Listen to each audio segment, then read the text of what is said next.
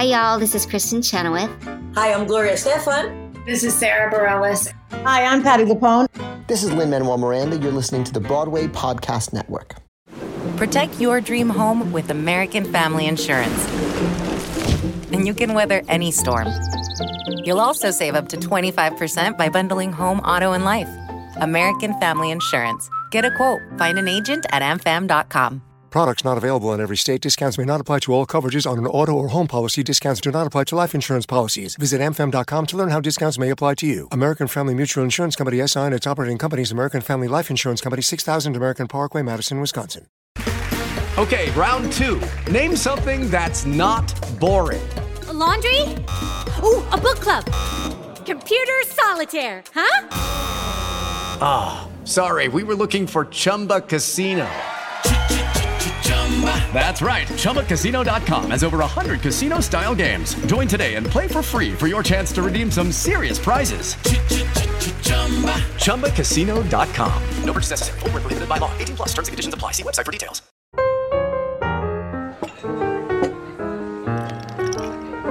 Will somebody get us another drink? We're, we're on. We're back. Hooray! We're back. It's only been well. It's only been I don't know. It's, it's only, only been like a week, right? I was man. I was listening to that thing like, and next week's question, and I realized I we've know. said that every time. This is like, and yeah. last week's question and this week's question, and I don't know if that's ever been right. It's well, it's a bi-weekly podcast. So I don't know why we decided. dare I say that? But hey, it's tradition now. It is tradition. I mean? The kids will miss uh-huh. it. I'm so excited. Yeah. Why are you excited? Well, a just to be back. Well, that too, yes. And b for the the content of what we're. Oh man, I've like I feel like I've been on like a pilgrimage in the little break that we've had. It, you know, if there's any show I think that deserves this much time, kind right. of sitting with it and marinating on it, it's definitely it's definitely this one. This one, uh huh. Should we should we just fire straight in? We we probably should. I feel we're gonna talk for a while.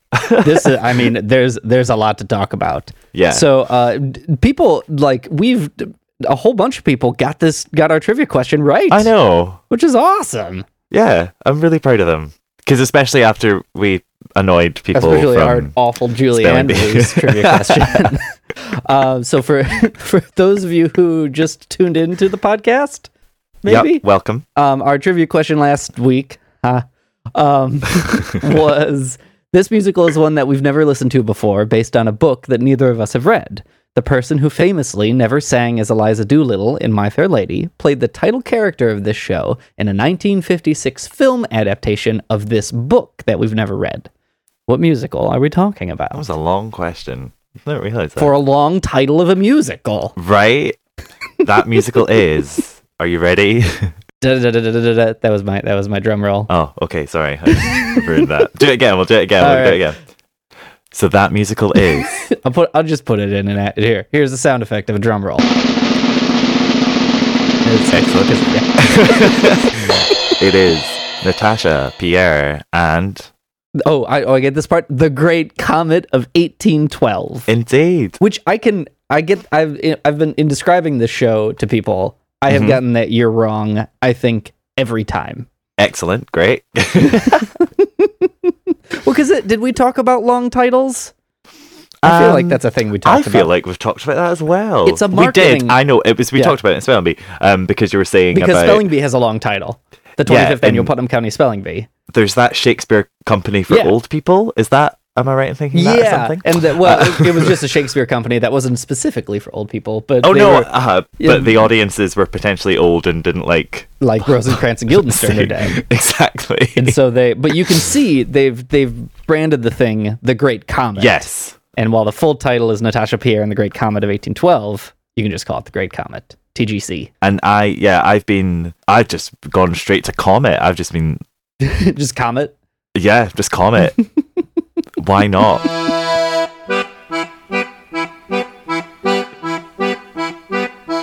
There's a war going on out there somewhere, and Andre isn't here. There's a war going on out It's a beautiful show. Where'd you begin? It's a beautiful Where show. Do you begin? I, so Jimmy, have I? I've told you the full story of War and how Peace? I came across this show, of like how this show entered my life. It- have you? Have I? Uh, Maybe I haven't. Um. So w- the it was mentioned briefly in that playoff of I think it was our Christmas episode. We were talking about yeah, yeah, yeah. The game. the the game where you find two numbers from different shows with the same title, and one of them was the Great Comet, which I had never heard about. Um, so this is a fact that's just bounced around in my mind. Yeah. And then one Monday night, I'm out at this bar that I like that plays musical theater on Monday, Of course, Mecca. and this very friendly chap comes up to me and goes, "Hey, you're Tommy." and I, I, I, I was like playing back through in my mind, like, do I? I don't know. I don't know who this is. And he goes, "You don't know me, but I love your podcast." Ah, Like in real life, actual person. Um, so shout out to Brad. Hi, Brad. I'm sure you're listening. hey, Brad. Um, because it gets even better. Brad had heard this episode and was surprised that I hadn't heard about Natasha Pierre and the Great Comet of 1812 because it is one of his favorite musicals. And I was like, no, I know nothing about it. And he was like, oh, you have to listen to it. Oh, you have to listen to it. Yep. Um, and so I told him, and I went and I listened to it, and I told him, yeah. And for for um, one of our podcasts from now, Jimmy and I are going to talk about it. And he said, oh, next week I'm going to have something for you. And I'm like, what? Okay. Um, and then at the bar next week, Brad very, very kindly gave me this original program, which you can hear in the microphone, for the show, and I'm seeing it. and a little shaker egg. Also, that he stole from the show. My So, good lord. super shout outs to super fan Brad. The show wouldn't be happening without you. Our official sponsor, Brad. And let me say, this program is super helpful in understanding this show, well, that's exactly what they say in that first number. right? Can you talk us through it? Give us the layout Oh, of the boy. Well, the layout of the program or the layout of the show? Because I think The pro- oh, the program. We'll just go to the program. I mean, is the Uh, program as long as War and Peace, or Uh, it it does a good job of summarizing what I think is a very complicated show. So, Yep. Natasha Pierre and the Great Comet of 1812 is based on War and Peace, but Yep. only like 70 pages of it. it's yeah, Volume Two, Chapter Five. Yeah, and so it it's not, and you don't need to know a damn thing about War and Peace to understand this show. But it, I mean, what? How would you? What would you say is is the crux, is the plot of this show? Because it's it's a tough one, right? It is a tough one. It is a tough one. Um, very sort of classic Russian in that there's like 90 stories. It's, it's sort of like Les, Les Mis in that way. do you know what I mean? it's There's- very like Les Mis. That Man, like- and that's I guess from the whole War and Peace. Mhm. Um, so well, apparently the main character of War and Peace is Pierre. yep. So obviously he has his own kind of little story. hmm I'd say kind of un- running as an undercurrent Yeah, throughout the whole thing. I, I'm sure we'll we'll get into that. Whether wh- who's the protagonist of this show is. yeah, but kind of the main action revolves around Natasha, Natasha. slash Natalia. Everyone, Um, everyone has. I mean, they say it in the opening number, Exactly. which you should listen to. Uh, but everyone in this show has nine different names, and Yes. that that's just how Russian names are, and it yeah, gets a little I have no confusing. idea. Yeah, I've got no idea why why that is. The- um, I remember hearing about the, and I, you know, I did all my research and didn't look it up at all. Uh-huh. Um, but it's something like, you know, you you have your name and your father's name and your mother's name and your nickname, and Right. then it's all been translated from Russian into English, and so there's a lot of subtlety that's lost there. okay. But I mean, the from everything I've read, they stick really, really close to a lot of the text of War and Peace. A lot of it is quoted directly in the show. Well, pretty much the the whole of the finale is directly Is from the, straight the from the novel. book. Yeah. Yeah. The main crux of it revolves Mhm. around Natasha and her sort of betrothment to um, Mm-hmm. a kind of rich, good prospected man named Andre, Andre. uh, who is away fighting in don't even know which war. How bad is that? Just the war, the war of war and peace. We'll call it that. so he's off. He's off fighting, and she's she's sort of waiting eagerly uh, Mhm, for, him, to, return, return. so they can get married. But in true classic style, in walks a sexy man, Sexy man Anatole. Anatole, who is hot, and he kind of enchants her. Enchants? I don't know if in. I mean, Well, I, I think it start very much so. Yeah, very like, I- who is this mysterious, fiery being? I, I think it's a little more insidious than that. We're just diving straight in. Sorry, Buckle guys. up, everyone. Listen to it. Um, in because in the opera, obviously, Mhm. it is that kind of sense of. I'm trying to think of an illusion, like. Uh, that kind of it's that Disney moment. Do you know what I mean? That like Yeah. I see you, you see me. Yeah, love it, love at first sight in the most cliche yet realistic way. Exactly. And I think because Natasha's so young and so innocent and unknowing, she's just kind of like, oh, wow, this man, he's a lot smarter and is like, yes. Here's the here is the woman I will be in love with. But Exactly. but Anatole is married. Dun dun dun. And Dun, Natasha dun. is betrothed. And Yes. then, you know, I don't know if I'd call it hilarity, but drama ensues. Massive drama and actually quite really powerful. Really powerful. Really, really powerful because so I don't really know why Andre, hmm no, not Andre, Anatole. We're gonna get everyone's name wrong like 80 times. Why do you both begin with AN? Like, why? Um, why Anatole wants Natasha? Because I don't think he's in love with her. Right. Like, to the point where it's like, oh, I, I want to be. Do you know what I mean? I I, mean, do I- think it's a sort of a like um, Mr. Wickham kind of thing from Pride and Prejudice. Do you know what I mean? That, that idea of uh, almost like trophy wife or.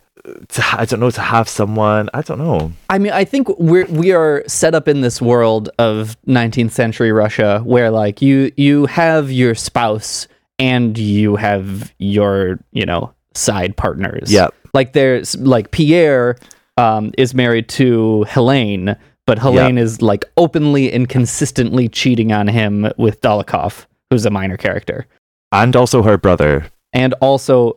Oh really? Yeah, there's some fun. I know, Oh, right? Incestuous scandal. m- messed Um, up Moscow. Right, exactly. Which is also a new drink I'm creating. Um,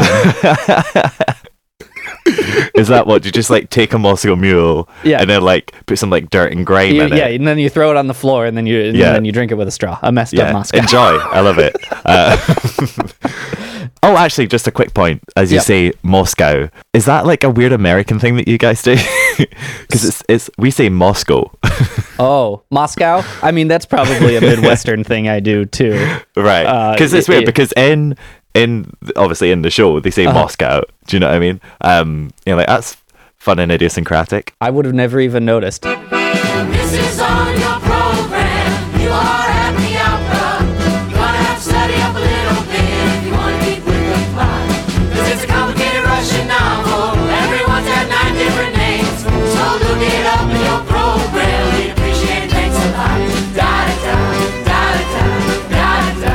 The intentional anachronism in this show. Oh my god, you're really jumping right. is Amazing. beautiful and fantastic. Yeah. Well, it starts from the very beginning. Um, like Pierre has this one line, uh, spending hours at his screen, hmm and he's in 19th century Russia. And I was on Genius, genius.com, search for uh, Natasha Pierre and the Great Comet of 1812. Um, and the author, David Malloy, has commented on Genius and he goes, Yes, this is this is an anachronism. He's talking about being at a computer screen. We are unabashedly you know, mixing our timelines and all at once embracing this like uh, very dated world and the way it interfaces with our contemporary world. The thing is, is he does it completely unabashedly. It's not like here's a gimmick. Do you know? Here's I'm going to squeeze this in. It actually he does it.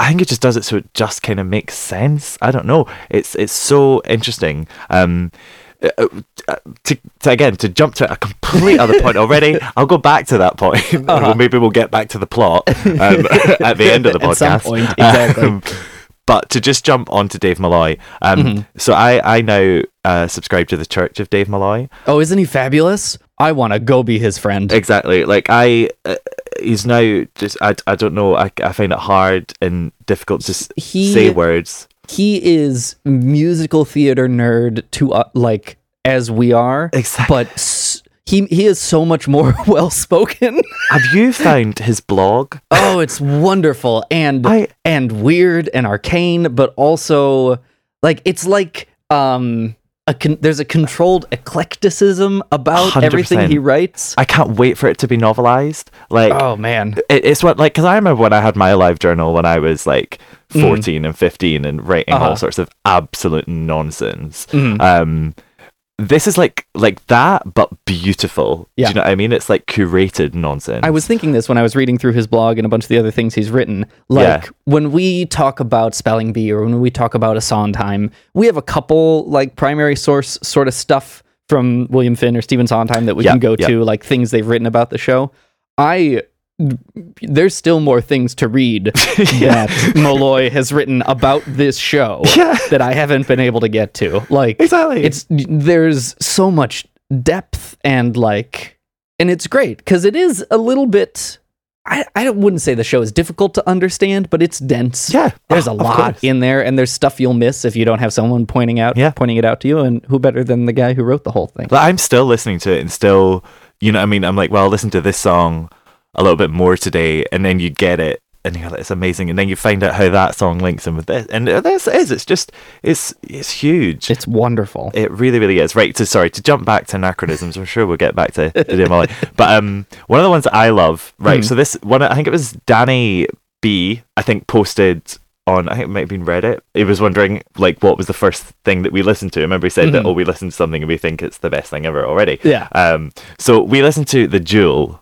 For those of you listening along at home, if you go to the Jewel. Did Um, we? I don't even remember. Do you remember that? Yeah. So that was that was well that was the first thing I listened to, and then it was Okay. like And then Good you God, like, Tommy, to listen, to this, now. Yeah, listen to absolutely. that. and we just clicked right into the middle, and it was just before the house music. right, exactly. Right before the house music dropped into this Russian classic. 1800s Russian classic musical. and I was just like, what is this? Yeah. And then it was amazing. But I didn't realize. So at that moment in the show, in the actual show, Mhm. the conductor sticks on a pair of headphones and jumps on onto some decks and just starts makes it. I'm like, what? Th- yes, correct. Do you know what I mean? like to jump maybe as we are between like classical chamber music to hardcore dance floor electronica Yeah, and like and then mix the two yeah. Back and forth and back and forth. And there's you know I, I my brain isn't big enough to understand the way that is weaving in and out of what characters are around and that sort of stuff. Like i only recently realized reading malloy's stuff that all the electronica stuff is all tied to anatole and Yeah. n- no ba- no beat drops until he shows up and once he leaves the beat never drops again Because he's slick and cool. right and you know comes straight out of a, a 2009 disco yeah, um, yeah, it's and it's it's fun. Like you look at clips of of the guy playing Anatole, and he just looks like he's having the best time. Yeah. because he's just gets to be cool. we we should also say because if you're listening to this and picturing like a traditional stage musical in your mind, oh God, we gotta we have to paint a bigger picture of this right? for you. The the most popular incarnation of this show uh, happened in a vacant lot in Mhm. like in New York on the Broadway Strip. They erected a tent and built what is basically a bar restaurant performance space Yeah, that the whole thing happened in like it is environmental theater like nobody's business the the actors are above you and around you and next to you and meanwhile you're getting drunk right along with them at this mashup between an 1800s vodka bar and you know the nightclub down the street right. Exactly. It's like the set design is one of the most beautiful things I've ever a look at. Um, shout out to Mimi Lean Ah. who has done it because it's just incredible. Yeah. In terms of you, you, you kind of go in, you know, you, it, it feels Russian. It feels rich. It feels, you know, what I mean, so I don't know what the word I'm trying to say is. Some affluent. Let's like go for that. very decadent and Yeah, exactly. Because you've got the portraits all lining the wall, and there's Yeah. red, and then the kind of crowning glory for everything are the these beautiful, massive starburst lights, like huge chandeliers, which get used to great effect. Yeah. Um, in the finale, and it's it, it is completely unlike anything else. I mean, that's what you know. You you watch. There's a bunch of super clips of famous people you recognize talking about this show, and Yeah. the things people say is it is like nothing they've ever seen. Exactly. But also, like, it's not like it's not uncomfortable like some other environmental theater can be. It Uh-huh. doesn't seem that way. You know, it's not like Cirque du Soleil where where the annoying clown is gonna like walk into the audience and be like, "You audience member, come here. We're going to pull you on stage, and you'll Yeah. be the butt of the joke." Like, it's they've done they've gone to really great lengths to make the audience feel comfortable and a part of their performance Yep. and not like imposed upon by actors being you know inches away from them singing Exactly. It's funny because I I don't mind that. I quite enjoy yeah actors being a I, I really love it because Um, you are like- an actor Well, I don't even know. I just think it's it's just so I don't know. I just like yeah, maybe that is it. Maybe it's like I'm in the show now. It's me. It's me. um, I, I don't know. I just think it's really exciting in that respect because Mm-hmm. in terms of uh, musical theater, yeah that doesn't hugely get done in terms of that Right. sort of immersive that sort of staging. because it seems well and it, it doesn't seem like a gimmick it doesn't seem like something that was added on top of an already written show or piece of art Right. like it- is very much a part of the story they're telling and how they want to tell it and they do it so so well. Like Rachel Chavkin, the director. Again, I'm just like you. Wow, Like, how have you done that? how how lucky we are that all these people are on Earth right now. Like this I is there there are parts of this that are new in very difficult to describe ways. Yeah, that are like not not just revolutionary. Like I you know we we because we have, are contractually obligated to mention Hamilton um which was certainly a game changer in a lot of the Broadway scene in Yeah. like what a musical can be about and how you go about doing what I think is like they they are revolutionizing the art form from within the art form. right. Natasha is coming at it from this whole sideways angle. Yeah. Like we don't need a theater. We're just gonna build a tent. Yeah. You know, we're we don't like we're we're not gonna simplify our script for you. In fact, we're gonna take it straight out of the novel and do nothing to make Yeah. it easy for you. Better keep up. Exactly. It's intelligent theatre and it doesn't ever want to try and patronize it for this audience who might not get it. So it's okay. So we'll just let them have their moment. It's no, you, you if you really want to get it, if you really want to love it, then pay pay attention. Yep. Um, and it will be amazing for you. Exactly. My kind of my kind of feelings of it are, and you might feel this is dramatic, but Uh huh. there was Oklahoma, Right. there was Hair, Yep. and then there's going to be Natasha Pierre and the Great Comet of 1812. You really think so? A hundred percent. There's never been anything like this on Broadway, That's true. and it, it's that it's that way that I was saying. It's completely new Mm-hmm. in like literally nearly all aspects. Like from the simplest aspects to the most complicated ones. In terms of, in terms of the music, it's it's not in the same way that Hamilton's like, oh, you know, it's using the genre of hip hop. Mm-hmm. I feel that Comet is kind of just transcended musical genre. it's just it's it's created its own sound. It's very experimental and uh, specific in so many ways. ex- yeah, that's a great way of putting it. Like it is. Comp- there, there's so many choices Yeah. that have been made. Whether it's like this particular sample or this Yeah. particular vocal effect that we're going to put on it. Yeah, but only right here. And you're never going to hear it again.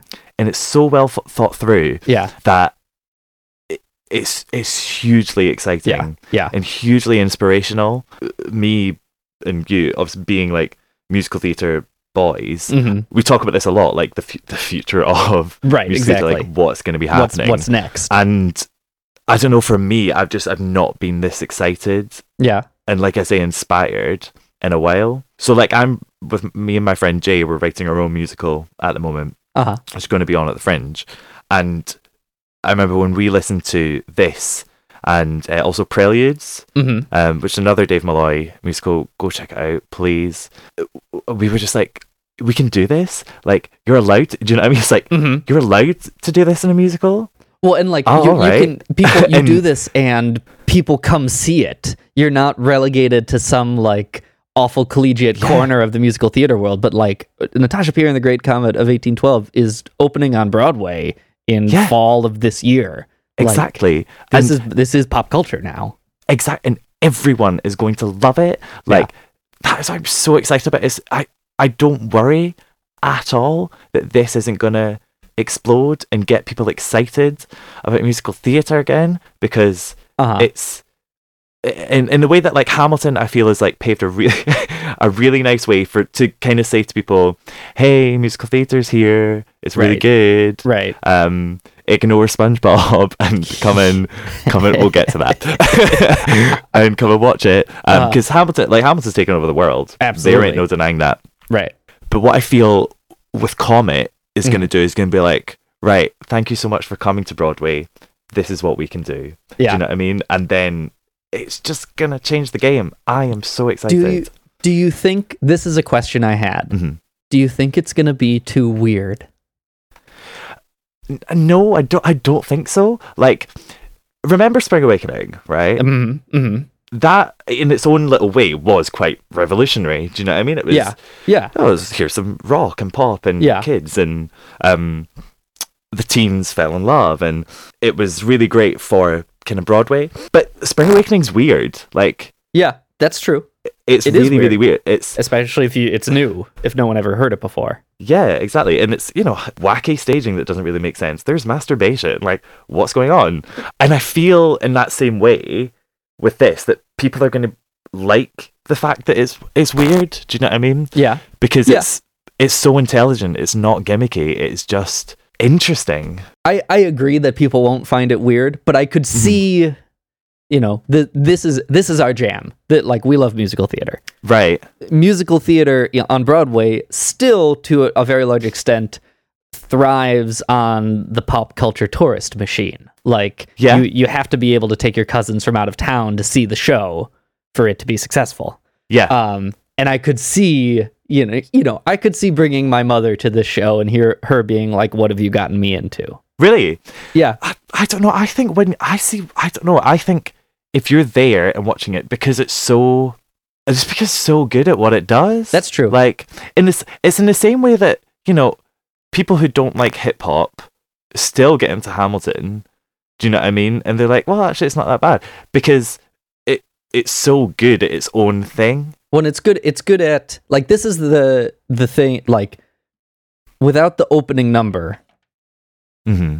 natasha wouldn't succeed Oh, completely. like they went and it's very clear that they went back and wrote this opening number so if you if you haven't listened the prologue of great comet is one of the most straightforward expositional musical theater songs i've ever heard yeah, everyone comes out and there it's like um, natasha is young and loves andre with all her heart and andre isn't here. And then they introduce the next character and it's like Yeah. every character introduces themselves has a one sentence description about who they are and then they go backwards through everyone else you heard about and andre isn't here. Log is fun, Volkansky's crazy, Meredith's plain, Dolokhov is fierce, Elaine is a slut, Anatola's hot, Maria's awesome, Sonia's good, Natasha's better learn it. It's going to be complicated from here on. This is as simple as it gets. Catch up. That's that's new to me in musical theater. No musical theater has been as outright expositional in its beginning. You know, you try and hide exposition. You're you're trying to be like, you know, oh, Jimmy, you're the podcaster. You've got to be thinking about what we're going to do to save the theater, right? You're trying to like hide what the conflict is and introduce the characters while still making it seem like a sentence that people are going to say in real life. yep. You know, or you have the maid answer the phone and be like, oh no, the master's away. No, he doesn't know that she's cheating on him. Oh, sure, yes, they're coming tonight and I'm sure something will happen. Like, but this show is like, hey, listen, you're at the opera. Better get with it. Like, no exaggeration. Yeah, I was talking about this with my friend Jay last night. It's it's, it's like a, it's like for it's for children almost. Do you know what I mean? It's like Yeah. it's using that um really typical childhood playground song. It's the Twelve Days of Christmas, rolling back and forth, so you'll all remember. But it's not patronizing. It's not belittling. It's not saying, "Hey, you're too stupid to get this." It's just useful, and that's just what I love about it. That in this f- hugely artistic and interesting show They've got Mm. this such a like simple construct to just help propel it, which is absolutely amazing. And I think as well, if you know there are people out there who are huge fans of the novel or classics and things like that, I don't think they'd get annoyed at the like reductions. Do you know what I mean? Because the the words that they choose to describe them, they're, they're like singular words, Mhm. are perfect. Do you know Yeah, I mean? yeah. They are the, the perfect definition Yeah. that have many different meanings and, and things like that, but it they just describe them perfectly. And you're right, it's so useful um, in terms of setting it up, and you'll hear that person's name down the line. Oh, I remember you. Okay, right. You are young. You are Yep. hot. Yep. You are mean. Well, and, and even like you know you are not an important character like they say that about they're just like you know it- these people are this and they're not important and balaga well he's just for fun like please don't don't invest your time in remembering him And then when his song comes Oh, around, it's yes, it's very fun. And then you don't need to worry about him. you're like i know that he is an inconsequential character and i'm just going to enjoy this song completely. Just bravo.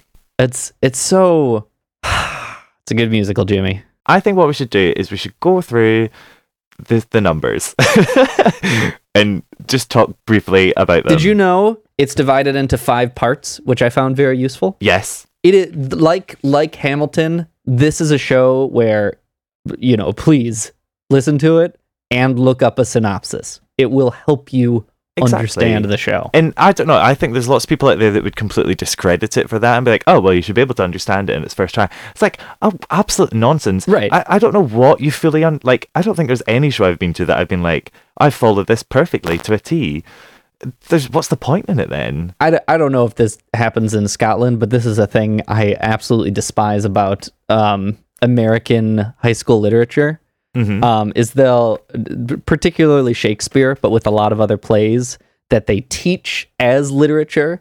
That you know, you sit down and read it, and you go home and you read two pages, and you read five pages, and then you come back and you talk about it. Yeah. and then it's like, but you have to understand what's going on, kid in school who is reading this play, and like, n- n- that's not no. That's not the point. The Exactly. point Shakespeare didn't write these things to be read. He barely even wrote them. like they're pieces to be performed. And you shouldn't feel bad for not fully grasping it when you read it. Just like you shouldn't feel bad for not fully grasping this musical if you're just listening to the cast album. It's there's there's so there's too much there. Do you know what I mean? Yeah. And it you just get to enjoy it that person. You get to have that amazing carnal experience. Yeah. And then you go back and you get to learn about it and discover it more. That's just the joy of bloody theatre. But right, so let's should we go through section by part by part? Sure. So first there's the prologue, which we talked about. We introduced literally every character in the show. Yep. And the most important thing is that Andre, Natasha's betrothed, isn't here. Yes. That is the end of every sentence. Natasha's Yes. young and Andre isn't here. Yes, exactly. And this is all in your program. You're at the opera. Should we just sing the show? exactly. Like this, it's we're just gonna sing the whole thing for you right now. Which would be great. But then, all, a lot of the songs are very. naming songs, I think, is a whole. It's worth a whole scholarly discussion Yeah. because I think there a lot of people lo- put a lot of effort into it. A lot of people put a little effort into it, and then a lot of people just find the right balance. Yeah. Most of these songs are are either named. There's there there's no creativity in how they're named, and it's perfect. Right. They're simple and to the point. It just tells you what happens. They just tell you this is where we are. This is what this is. Here's what we're talking about. This is describing this person. This is how this person feels. Like it's very straightforward. And again, perfect. Thank you. Exactly. It seems it seems, and I say this with no academic backing, but it seems very Russian. yeah. Right. Well, the whole the whole thing does because like even breaking it down into parts. This is the same Yeah. as the book. Like the book is broken into volumes and chapters and sections. Yep. Like it. That's perfectly fine. Yep. And it's a gr- when you've got something that's so substantial, you Mhm. need it. Yeah. Do you know what I mean? You need That's to true. have those chunks. Yeah. Right. So we've spoken about the prologue. Then we have Pierre. Um. So at the end of the prologue, they say, "What about Pierre?" Because Mhm. obviously he's in the title. You know he's about somewhere. You're like, Right. Well, what about Pierre? What about him? Great question. Right. Um. And what I think is actually quite interesting is with all the other characters. Uh-huh. They get their like one word, they get their one sentence, and then we get Pierre. And I think actually, obviously Pierre being the ma- the main character of the whole the whole book, out of all of the characters on the stage, he at the moment at this part of the Mhm. novel is probably the most complex. Yeah. because he's going through it. Do you know? what I mean, he's he's really in this weird place where basic kind of little history lesson like what's happening in Russia at the moment Mhm. um is they're Which enjoying is a war, by the way. That's Yeah. the part. Uh, that is the part of the prologue we didn't mention. There's a war going on somewhere. Oh, yeah, and Andre isn't here. exactly. Um, but in Moscow, Mhm. they were just happy to forget about all that, hmm enjoy the fact that they've got some money, and it was very indulgent. The Mhm. upper class were swinging about and Yeah. not really caring, and it was your. It was that it was like Weimar Germany. I Yep. don't know what it is about war Yeah. and richness, but that's And- exactly what was going on. musicals, to be honest. right exactly it's a wonderful content um and that's that's what was happening and Mhm. pierre was fully indulging in all of that um but it's starting to be like what is this all for Yeah. Why He- am i doing this He's having a little bit of a big existential crisis. exactly exactly the poor guy um Yeah. and because of that we then Uh-huh. get a whole song to Yeah. talk about his crisis because when you're having that existential crisis you can't be summed up in one word because you think this and you feel this and this as well um and i think it's so great that while setting up you know one of the main characters uh they also get to show how confused and uh he is Yeah. And they and it's they set up him and his relationship to everyone else. Like they call, you know, it's oh Pierre, our merry feasting crank. Yeah. He's smart and eccentric and warm-hearted and old school and his purse is always empty because he lends it out to everyone like sad and dying and kind of trying to figure it out. Yeah, and it is. It's it's it's a song. It's like there's lots of like pity in it. Yeah. Um, but you know he's a goodie because everyone is kind of like ah. Right. They're It's like, it's "Oh, not like evil Pierre. It's just like oh Pierre. Yeah, exactly. and I get it, and instantly you're like, okay, cool. We like him. We like this guy. but it doesn't really set up like P- Pierre is an enigma in this show. I think for me, a great like an intentional and important enigma. Um, Yeah. And it sets it up very well. The zest of life has vanished, only the skeleton remains unexpectedly vile. I used to be better, I used to be better, I used to be better.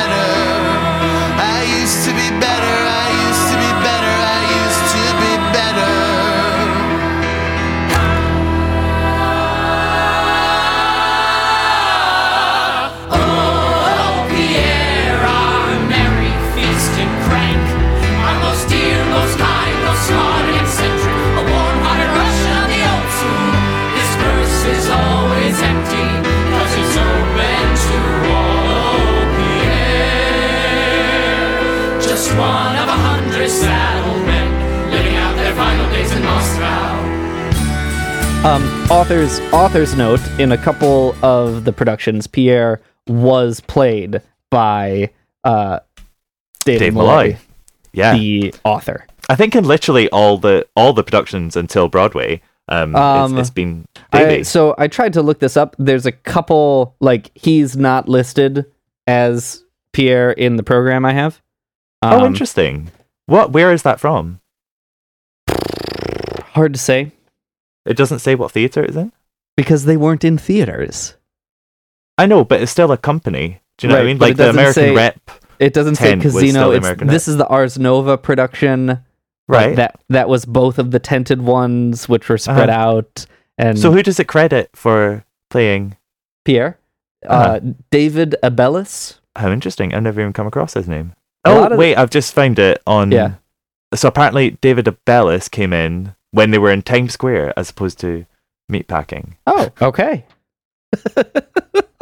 Man, what a new day and age we live in, where musicals and theater can exist anywhere.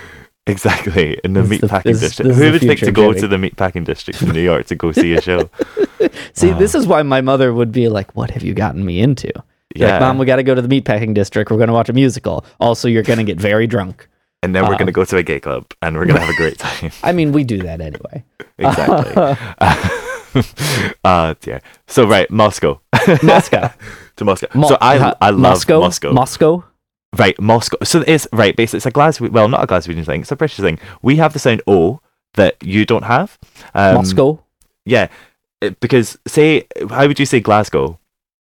I would I would say Glasgow because I know that's right, but Right. Glasgow is what yeah, glass else. the Yeah. glass cow, the famous Glasgow.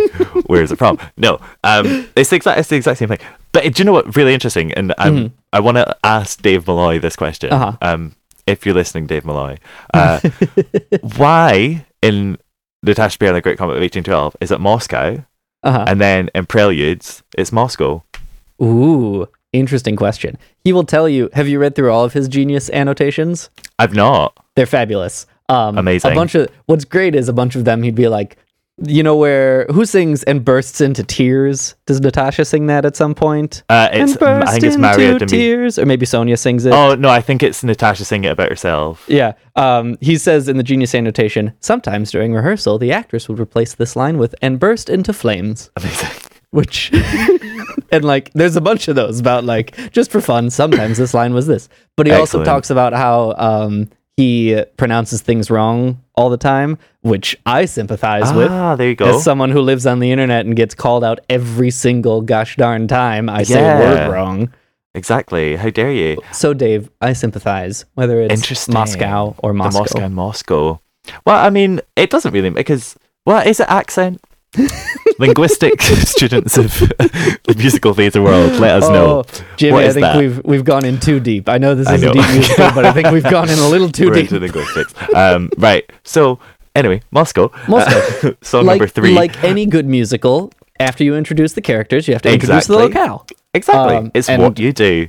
Unabashedly. And the first thing that happens is Natasha says Maria's full name, and Maria Yep. says Natasha's full name. Maria Dmitrievna. What an Yeah. amazing name. I want to call my child that. Just fill full both names. Maria Dmitrievna. That is so Russian. it's amazing. Maria Dmitrievna Ak- Akhrosimova. Akhrosimova, yep. Something like that. I'm cheating. I have the text in front of me. But it, Um, like- yeah. Maria Dmitrievna. And so, like, her name is Maria, Yep. and they call her Maria. Natasha's full name is Natalia Ik something Rostova. Yep. And so you she can be. Princess Rostova, Natalia, or Natasha. Yeah. And then they, so Sonia is Sophia Alexandrova Rostova, who's Natasha's cousin. Yep. Um, and she's Sophia or Sonia or Princess Rostova. And this Yep. is why the names become really confusing Exactly. really quickly. And apparently in the book, that is equally confusing. Yeah. Like, I'm so sh- I'm basically, yeah, this is it is pretty much just setting up. This is the setting. This is what's happening culturally. Well, and Natasha has gone back to Moscow from where doesn't really matter. uh, Yeah. to stay with her godmother Maria. Yep. With her cousin. And they're they're here because they can't be taken care of by their husbands or betrothed because they're in a war. And yeah, in nice old fashioned style, they have their chaperone, Maria, who is what is she? She's mean but fair.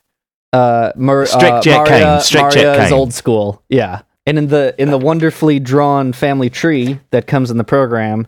Oh um, wow, how exciting! Oh, it's wonderful. She has this wonderful high necked uh, dress, which I'm sure is also her costume. Uh, but like, doesn't that define her ri- right away? And it's so easy. And this is what, when this goes to Broadway, the crit- a lot of people will poo poo. But it's easy to be like, but that's cheating.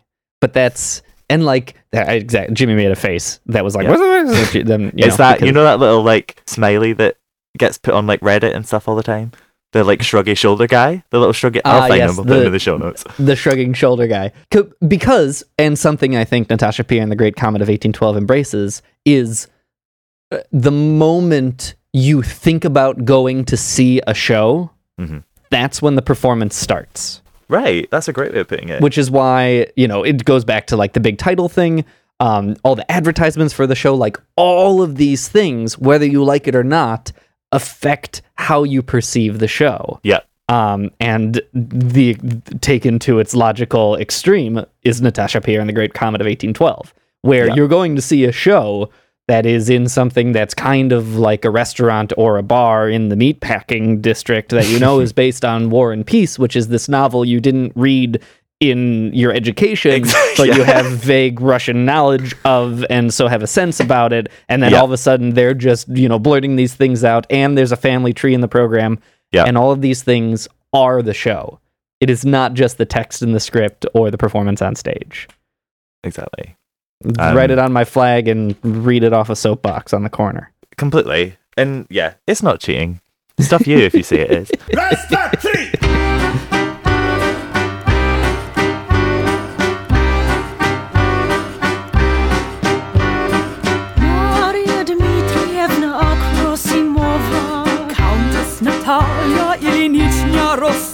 Rostova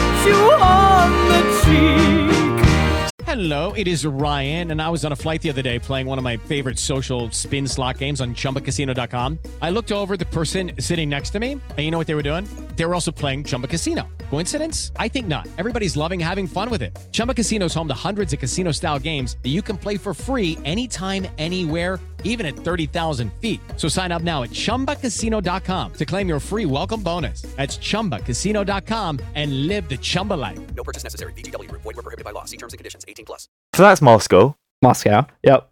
It's re- the Mos. So you've got the Glasgow and you've got the Moscow. Is is there is there a Glasgow Mule like a drink you can order? That should no, be there a isn't. Make one. It should be, shouldn't it? Yeah, it's Um, filled with haggis.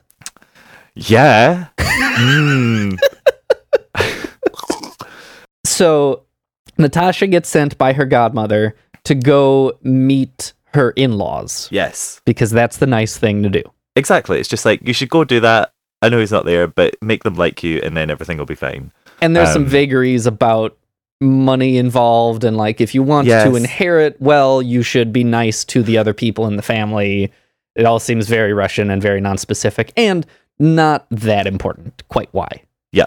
Um. Because well, um, Natasha isn't as rich as um Andre. Andre. Um. And so it's not. She isn't the best person to marry in that Mhm. respect. So she does have to kind of go and butter them up a little bit. Uh, to be like, I'm I'm a really great person. And it also means this decadent world of Moscow is a little new to her. Um, so she goes in the song The Private and Intimate Lives to pay a visit on old Prince Bolkonsky, who is Andre's father, and Andre's Exactly. sister, Mary. Yes. Um. So these are the two supporting roles. Yeah. Mi- they're minor characters, so we don't need to care about them too much. But they're f- hilarious. Andre's family totally messed up. exactly, and boy are they. Yep. I'm at the first. So the first time, I think this is the first moment where you're like, "What the hell is Dave Malloy?" Oh, man. Like, It's- it's what crazy are and you weird. up to? Like it's so weird. Is crazy. Yeah. He is old and senile and angry. Um, and then his poor doting daughter who has to take care of him all the time Yep. and doesn't seem to like it. And so needless to say, Natasha's meeting with them does not go well. Bolkonsky does not seem to take to her, and Mary doesn't either. So poor Natasha, um, Mhm. she leaves and proceeds to sing one of the most beautiful songs ever. Do you agree? What do you think? No one else? Yeah. I don't think it's the most beautiful song in the show, but I think it's a beautiful song. I I, I agree. Uh, I think one of the other most beautiful songs in the world ever is also in this show. I think so. I and Malloy talks about it in one of the many things I read about, but Mhm. where classically you have sympathetic and unsympathetic protagonists. Yeah. Protagonists that you are you get behind and are the everyman and you're like, yeah, you want him to win. And unsympathetic protagonists where you're like, what? Oh, what an awful person. And you just like, you know, angry throughout the whole thing. Yeah. It is a roller coaster with Natasha. Completely. She is one minute precocious and difficult to stand, and the next minute totally sincere and like just the most you like cry internally for the pain that she's going through, which Yeah. is wonderful. it's just all the way all the way through the show she's constantly asking questions she's constantly saying i don't know what's happening i don't really Yeah. get this because and they say it right at the start natasha is young. She can't cope with life yet. I, I didn't look this up specifically, but I get the sense, at least at the beginning of the show and this part of War and Peace, Mhm. she's like 15, i imagine she's about 15 16 yeah. Like uh, young, Yeah, and betrothed to a man who's off at war. Like, you know, there's a lot. To, I can't imagine that happening or what that's like. it's a, very archaic you know structure that we've done away with in the western world but Right. to be honest still exists still Yeah, exists out sure. there and it's it is so fascinating to kind of see to see it from the I don't want to say victim but the, the victim's But- perspective Yeah. um Well, and from from a contemporary's perspective, like you're you're you're in it with them. yeah You're not sitting and reading War and Peace, this archaic novel. Yeah. You're right in the middle of it and you get it. And you, I mean, even if you don't get it, you feel it completely um, and you Completely sympathize it. And no one Um, else set you up for that. I mean, she's singing about how much she misses Andre. Th- this has my favorite lines in the show that I think are straight from War and Peace, where she sings like she's missing her Andre. You know, you and I, I'll never be this happy again. Yeah. You and I, you and I, no one else. Maybe he'll come today. Maybe he came already and he's sitting in the drawing room and I simply forgot. yeah It is so succinct. Like it's it's four lines. It's really easy, but that is exactly where Natasha's at and it is complex and interesting and difficult to describe in other words hmm and it's you know what starts making this a beautiful musical like that is where to to start with this very childlike kindergarten song that's like here's who i am here's who i am and then end up only four songs later you know maybe he's sitting in the drawing room and i simply forgot. Yeah. Like what a whoa we're in for a night.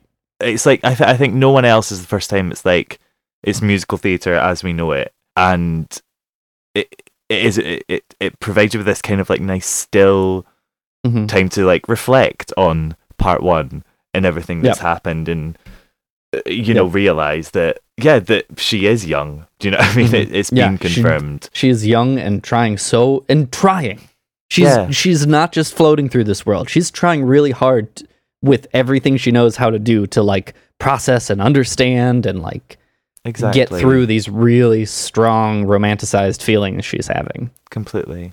And i feel as well i feel a lot of it Mhm. um, and I wonder if you agree, is probably part of her love for Andre Mhm. has come from her being told she needs to love Andre in that very young way, where it's like, you know, that way when you're you're in your first relationship and you feel that right, okay, I'll probably say I love you in like a couple of weeks. Um, right and do you know what I mean? It's like you and don't you're trying to you think that through yeah uh, you don't process Yeah. the feelings necessarily because Absolutely. you, you know you've got these, but you just kind of do what should be done. Yeah. Um, it is. It's, it's really heartbreaking, It's and absolutely- I yeah. absolutely adore it. Uh, One thing I forgot to mention in terms of the Mhm. form in the song before with Natasha and Bolkonskys, um, uh, I love what they do all the way throughout the musical, uh, with their kind of like fourth wall breaking narrative reading um moments um and i love the one between mary and um mary and natasha uh Uh-huh. So because it's like when they have that first meeting and it's like they don't say anything um and then they break down and there's this amazing like bass riff um and then she the, like mary becomes this really sassy like rock chick from being this completely timid and afraid little girl Yeah. into this like and da da da glass I don't know like you know what I mean? and it's Yeah. like yes and I love Yeah. that and they do that all the way throughout You're not just watching a story about 19th century Russia. You're watching the novel War and Peace. yeah Like, yeah yeah Those those narrative parts about like here's my inner monologue. I'm just gonna tell you. yeah exactly exactly and that's it it's, it's unabashed it's just like well Yeah. this was great so this is what I'm just gonna say do you know what I mean Yeah. and you buy it and it's absolutely fab so It's it. wonderful. The Love the it. buy-in for what is a really high concept sort of piece of performance is Yeah, great. Completely. You don't you don't question it. You never even Yeah. think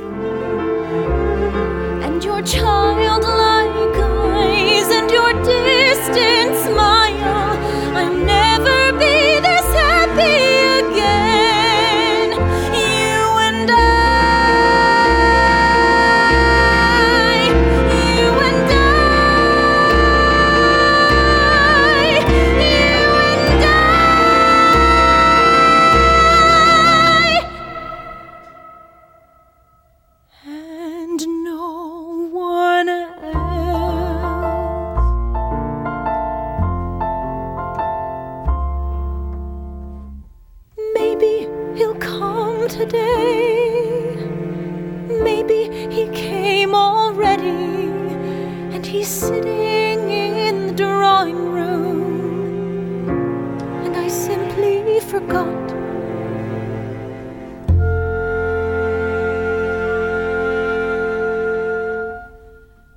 Um right part two Part two, we uh so such a good part Maria takes Sonia and Natasha to the opera.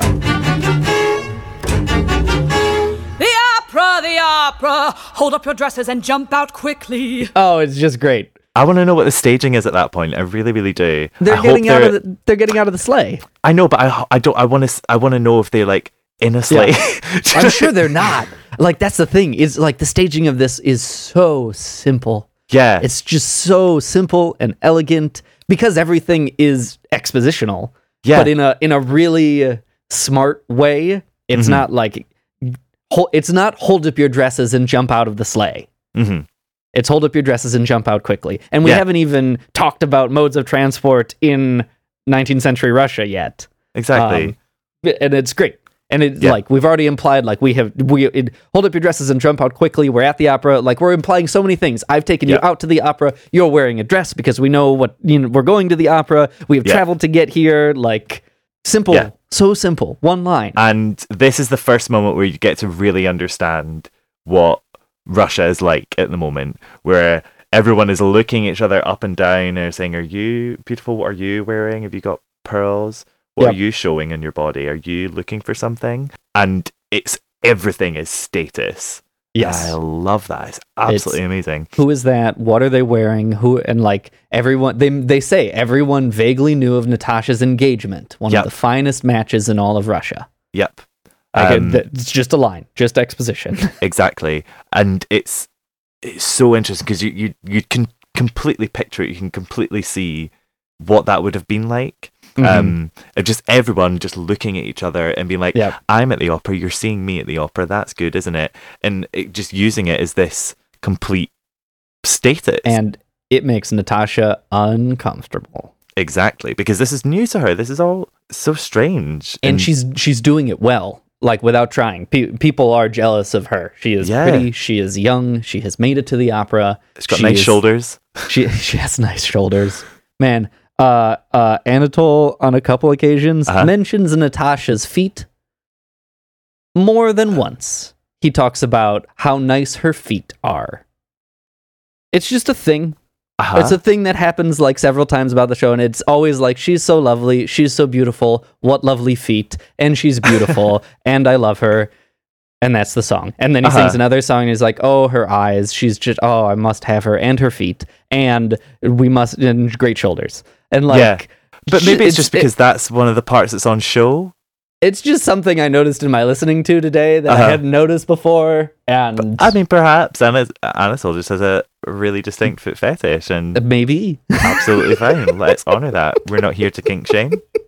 That's not what we're about. It's I, I just I hope that's also straight from like there's a passage Yeah, exactly. There's a whole chapter about Anatole's foot fetish. Completely. Um, there, you know, I know wouldn't it's a it long book. Tolstoy. Why not? It's a long Why book, not? and there's probably like six pages in War and Peace that just like no one has ever read. Like, just like they've always everyone's just been like ah skip this Oh, part. really? Oh no, yeah, exactly. I'm I'm sure the missing the missing chapter of War and Peace. Um, it's probably the one about the foot fetish. Probably. Speaking of tangents, Yeah. uh, no, so uh, they go to the opera. We we meet a bunch of other people again. Like this is the actual in-world exposition. Dolokhov shows up. He's an assassin, but not Uh-huh. important. Helene is there with Dolokhov, but Yep. married to Pierre. Secretly in love with her brother. Yep. And Pierre is enjoying himself at home this evening, despite his wife's absence. I just love that line. is- So I'm fine. It's okay. yeah. Uh, ah, it's great. really, really good. Um, and yeah, and you get to know that Helena's a bitch. Yep. Yep. Which is And great. she meets Natasha, and then the opera starts. exactly. And, And- and it starts. You, you gotta listen to it. It's and it, this is you know every every time an author writes about the performance work that they're doing, Yeah. you know they're making some commentary on it. And I know half of this is stolen from Tolstoy about his opinion of this avant-garde Yeah, he opera. hated opera. He hated it. And like the uh, the little snippet of quote unquote opera that they perform is Yeah. weird. It's like it's it's like um the crucifixion from Jesus Christ Superstar. yeah, It's so you're just like, what the hell is going on? Yep. What? Why are you screaming? Like Yep. what? um, but it's very like opera. Yep. You can. Do you know what I mean? I'm like, well, I could imagine. yeah. It doesn't seem like a imagine. caricature. like it, it is. This is probably very real. Yeah, I, I love it. I'm a big, big fan of opera. Um, well, some operas, uh, and it- it's really, really interesting because you.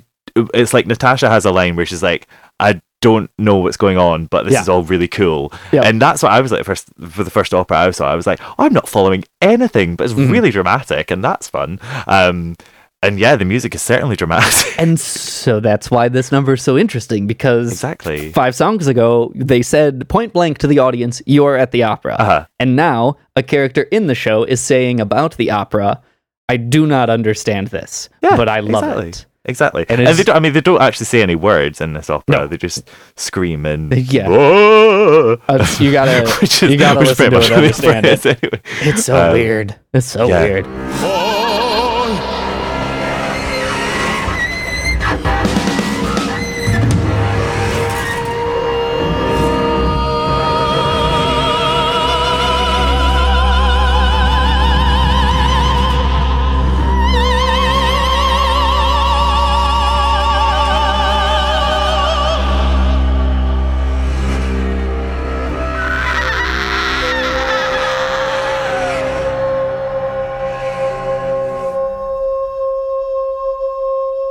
Then then, mid opera, enter dum, Anatole. dum, dum, Anatole is hot. Um, and what what is the line? Um, Which one? Sorry, just giving you a bass because that's it- Anatole's coming. So it's something like he he he walks in so handsome and ridiculous or like it would have seemed so ridiculous were it not Yeah, for not- his swagger or yeah, something exactly. like that.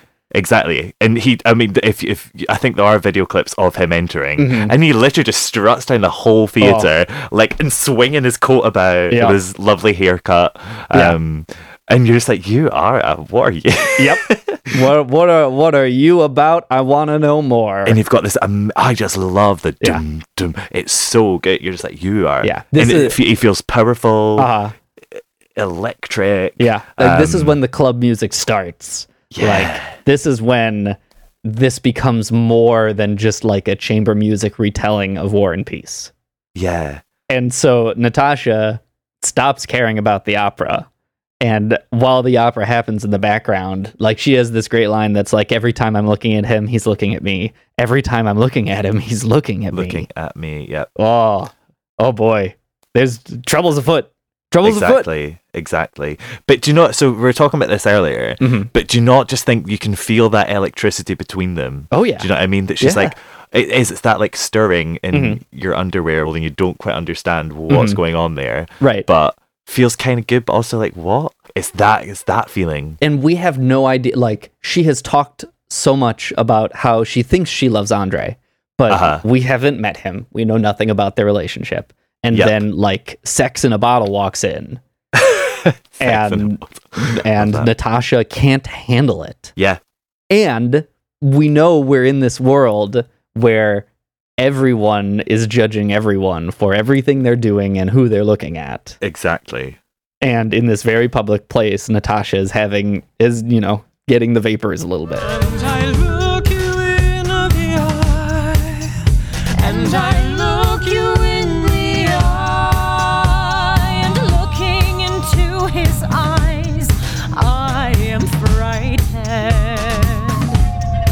So they interact Mm. and they look at each other and he looks at her body and she understands that he's looking at her body Mhm. and he speaks a little bit of French and he's Mhm. exotic and he invites her out. to a wait can i use this phrase he invites her to a fancy dress party Uh, what do you mean a costume oh do you not this is a phrase that americans don't use but i find it funny that is popular in the uk no do you not have What? fancy dress not- parties yeah, We- but do you not have fancy dress parties? we don't if you if you invite if you sent out an invitation to all of my friends and invited them to a fancy dress party they would show up in like suits and ties Wow. Really? Yeah. right this is a cultural thing i just recently learned about I suppose, yeah. You call it a costume party. i'd call it a costume party yeah well. because and there i can't even remember what it was there was some piece of like text-based literature i was reading where they were Uh-huh. talking about a fancy dress party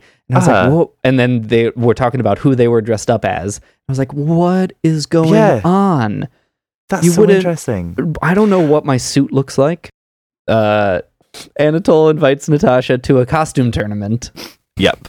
Um, and she is starting to feel very confused. Mhm. She is being like, well, he's speaking to me and this is like nice, uh, and he's close. Um, and she's obsessed with his eyes. Oh my God. And she's starting to feel, well, here's a man who's showing interest in me. And I imagine probably the first. yeah yeah Do you know what I mean? Based Um, it's the first time she's been exposed to Yep. people. Yeah. Um, so she's got no idea what's going on, but phew, yeah she likes it because he's hot.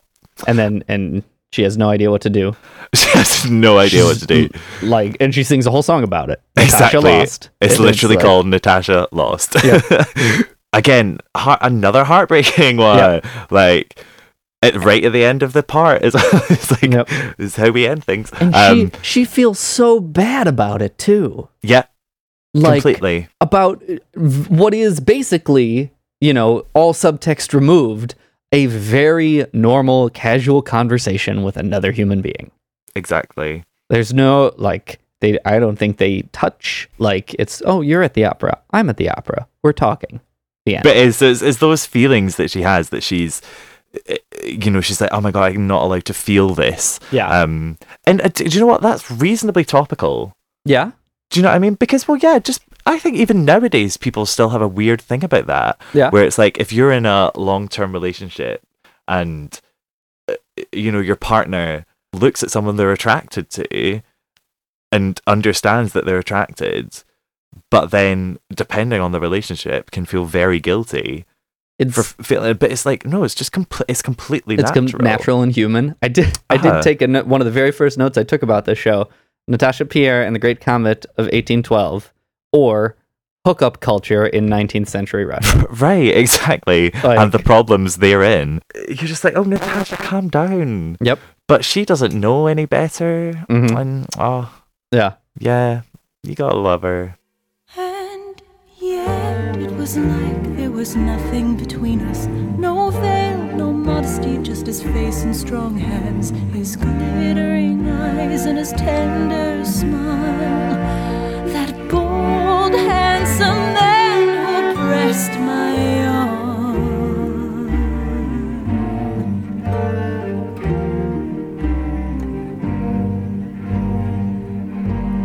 So then, this is what I love about this show. Uh-huh. we're at the opera, which, you know, my first time listening through, I was like, oh, the opera. That's where young people go to have fun. Like this is their this is what they do to like go, you know, this is where you would meet someone you would flirt with. Uh-huh. And then the very next thing that happens is they all go out to drink at the club. And it's it's like a club from 2016. I mean, literally, I want to go there. Absolutely, literally. the you know we Dolokhov isn't. So who goes out? Anatole, Pierre, and Dolokhov. Anatole Pierre Dolokhov, and I think Helen's there's uh, Yeah. Helena or whatever she's called. Everyone's um, is there. everyone's going to the club, and it's a The club. adults. And Yeah. there's there's like you know it's like gonna drink tonight. Uh, it's you know it Yeah. sounds like a pop song. Yeah, and so this this is this is the first song that This well, is the first song that we listened to. um, and it it explodes into this like hip hop meets you know old fashioned Russian Russian drinking song.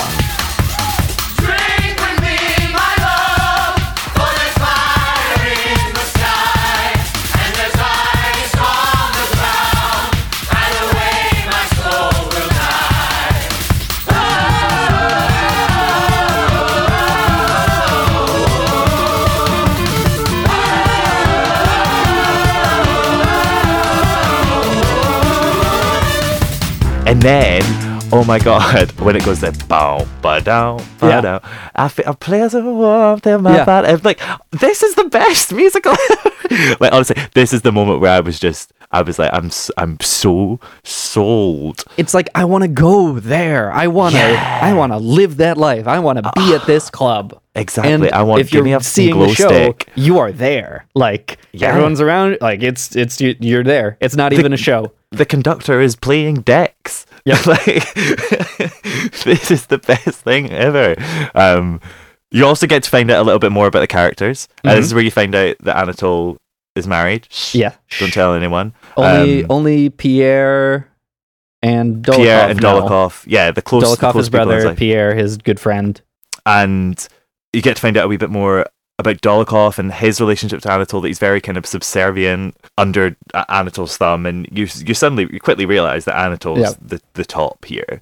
Um, he's kind of got everyone wrapped around his finger in some way. And everyone's drinking yes, and drinking and, that drinking and That's not good. That's not good. Yeah. Um, because Pierre Bloody gets drunk, doesn't he? Pierre gets drunk, and Helene, his wife, is flirting with Dolokhov. Yeah, that bitch.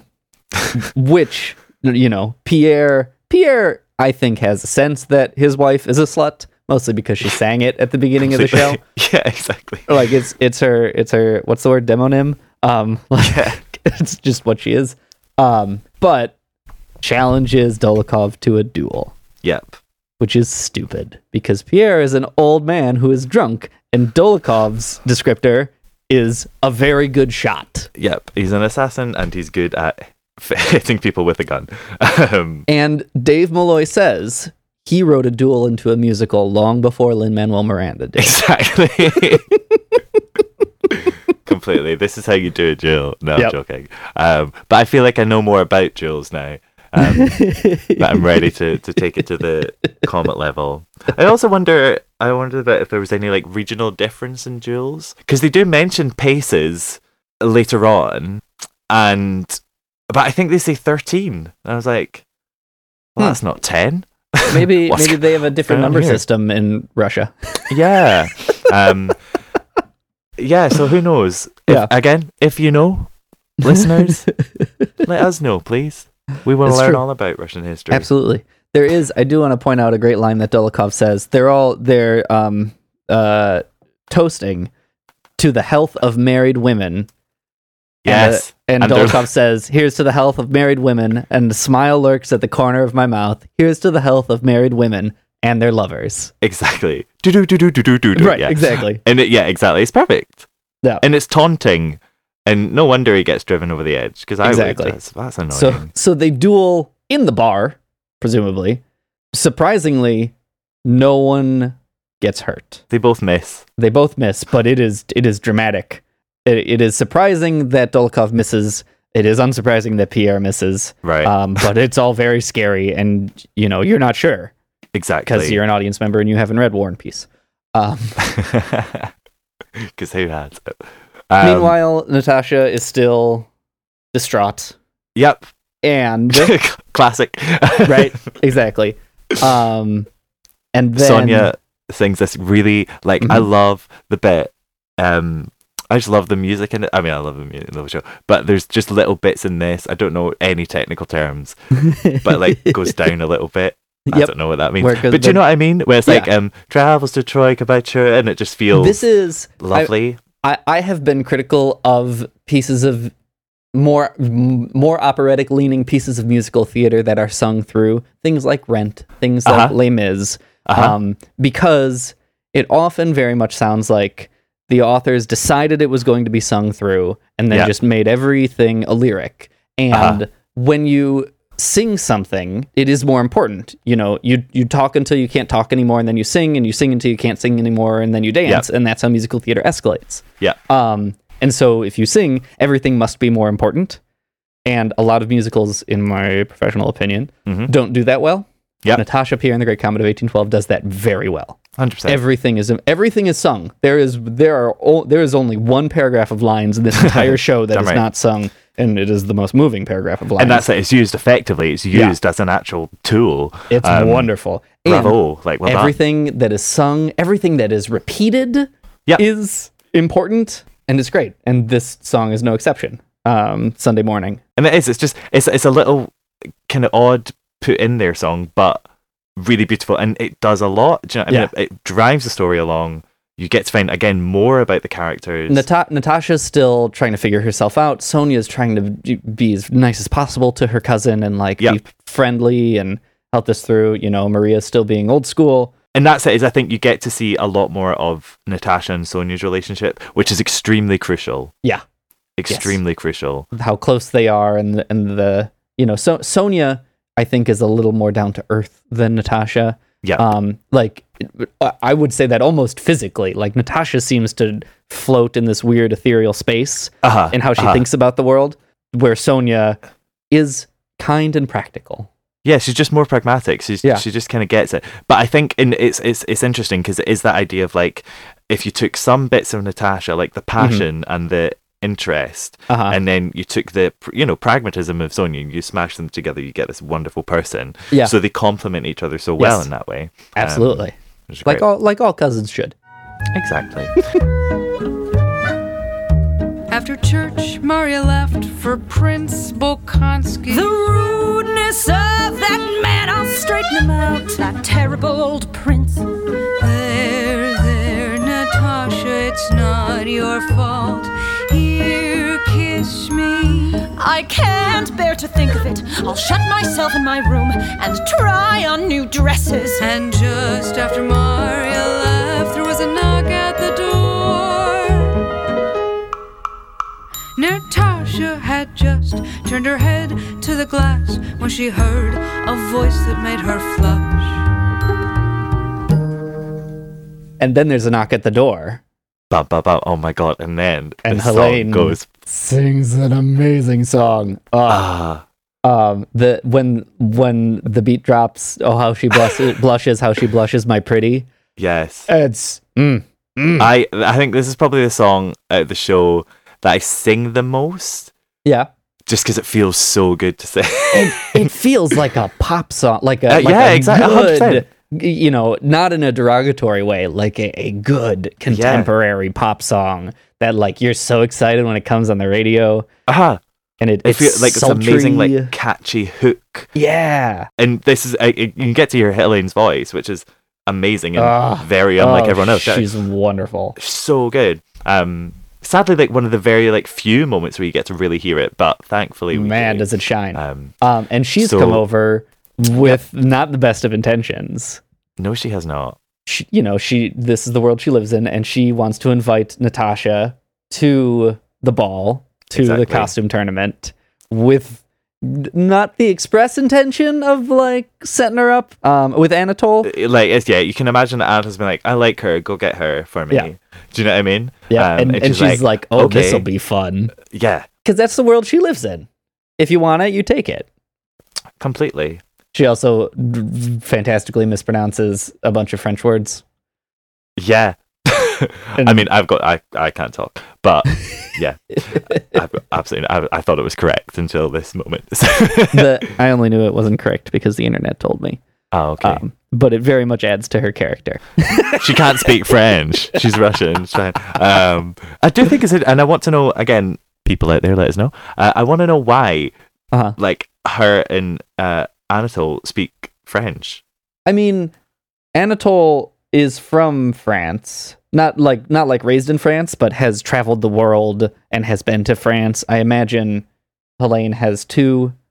I don't know. That's a good question. Yeah, I'm sure. I'm sure there's a chapter in War and Peace all about it. Uh huh. Because to me, it like it gives them this air of like we know stuff. Yeah. We speak in a different language. Exactly. It gives them a power. Yeah, exactly. It's like we're exotic. Yeah. I love that they both do it. Yeah. Kind of no one else, which is good. And Helene very much convince, convinces Natasha, like, oh, okay, I can go do this. I Yeah. Can, yeah. Yeah. I well, of course I can go out. I can go out. Let's go out. I can go to the costume party. It'll be fine. Completely. Um, and that's a mistake, isn't it? Uh Oh,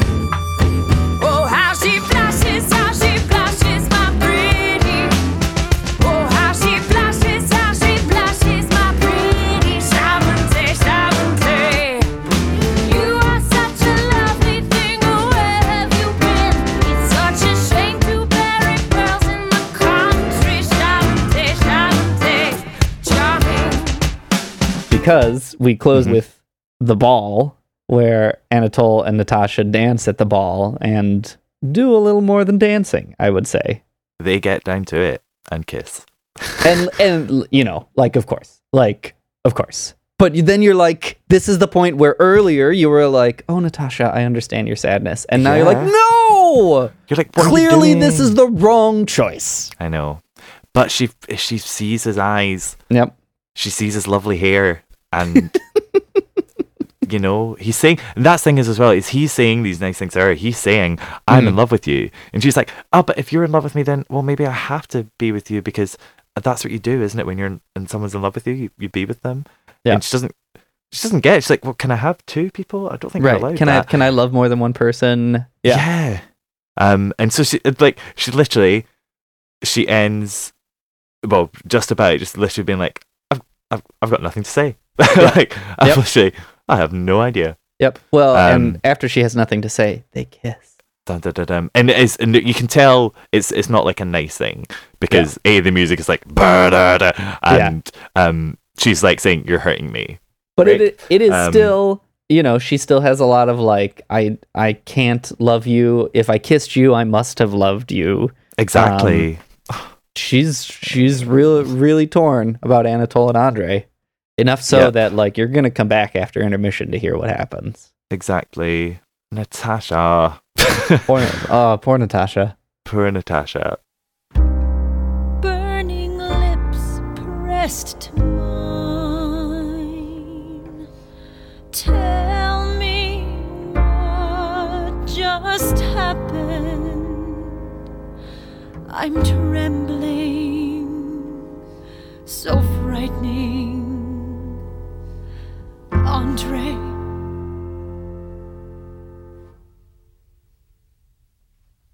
But I love you. Of that there is no doubt. How else could all of this have happened? How else could we have kissed?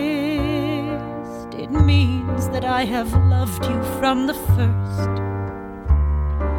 It means that you are kind, noble, and splendid, and I could not help loving you.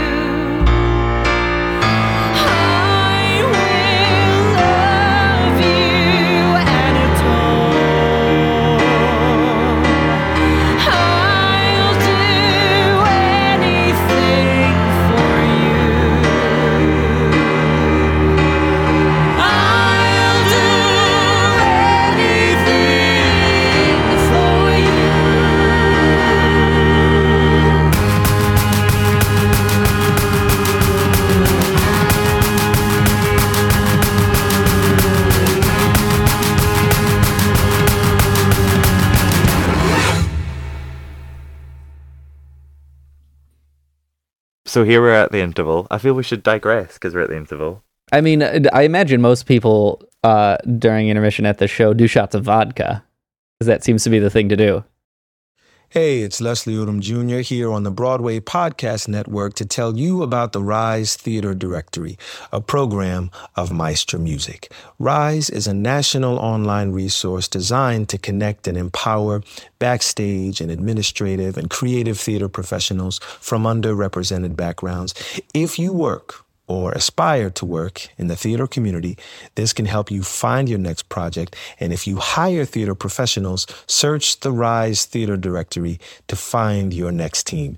Create your profile now and get more information by visiting risetheatre.org. That's theater with an R E R I S E T H E A T R E dot org because only together we rise. With Lucky Land slots, you can get lucky just about anywhere. Dearly beloved, we are gathered here today to. Has anyone seen the bride and groom? Sorry, sorry, we're here. We were getting lucky in the limo and we lost track of time. No, Lucky Land Casino, with cash prizes that add up quicker than a guest registry. In that case, I pronounce you lucky. Play for free at LuckyLandSlots.com. Daily bonuses are waiting. No purchase necessary. Void where prohibited by law. 18 plus. Terms and conditions apply. See website for details.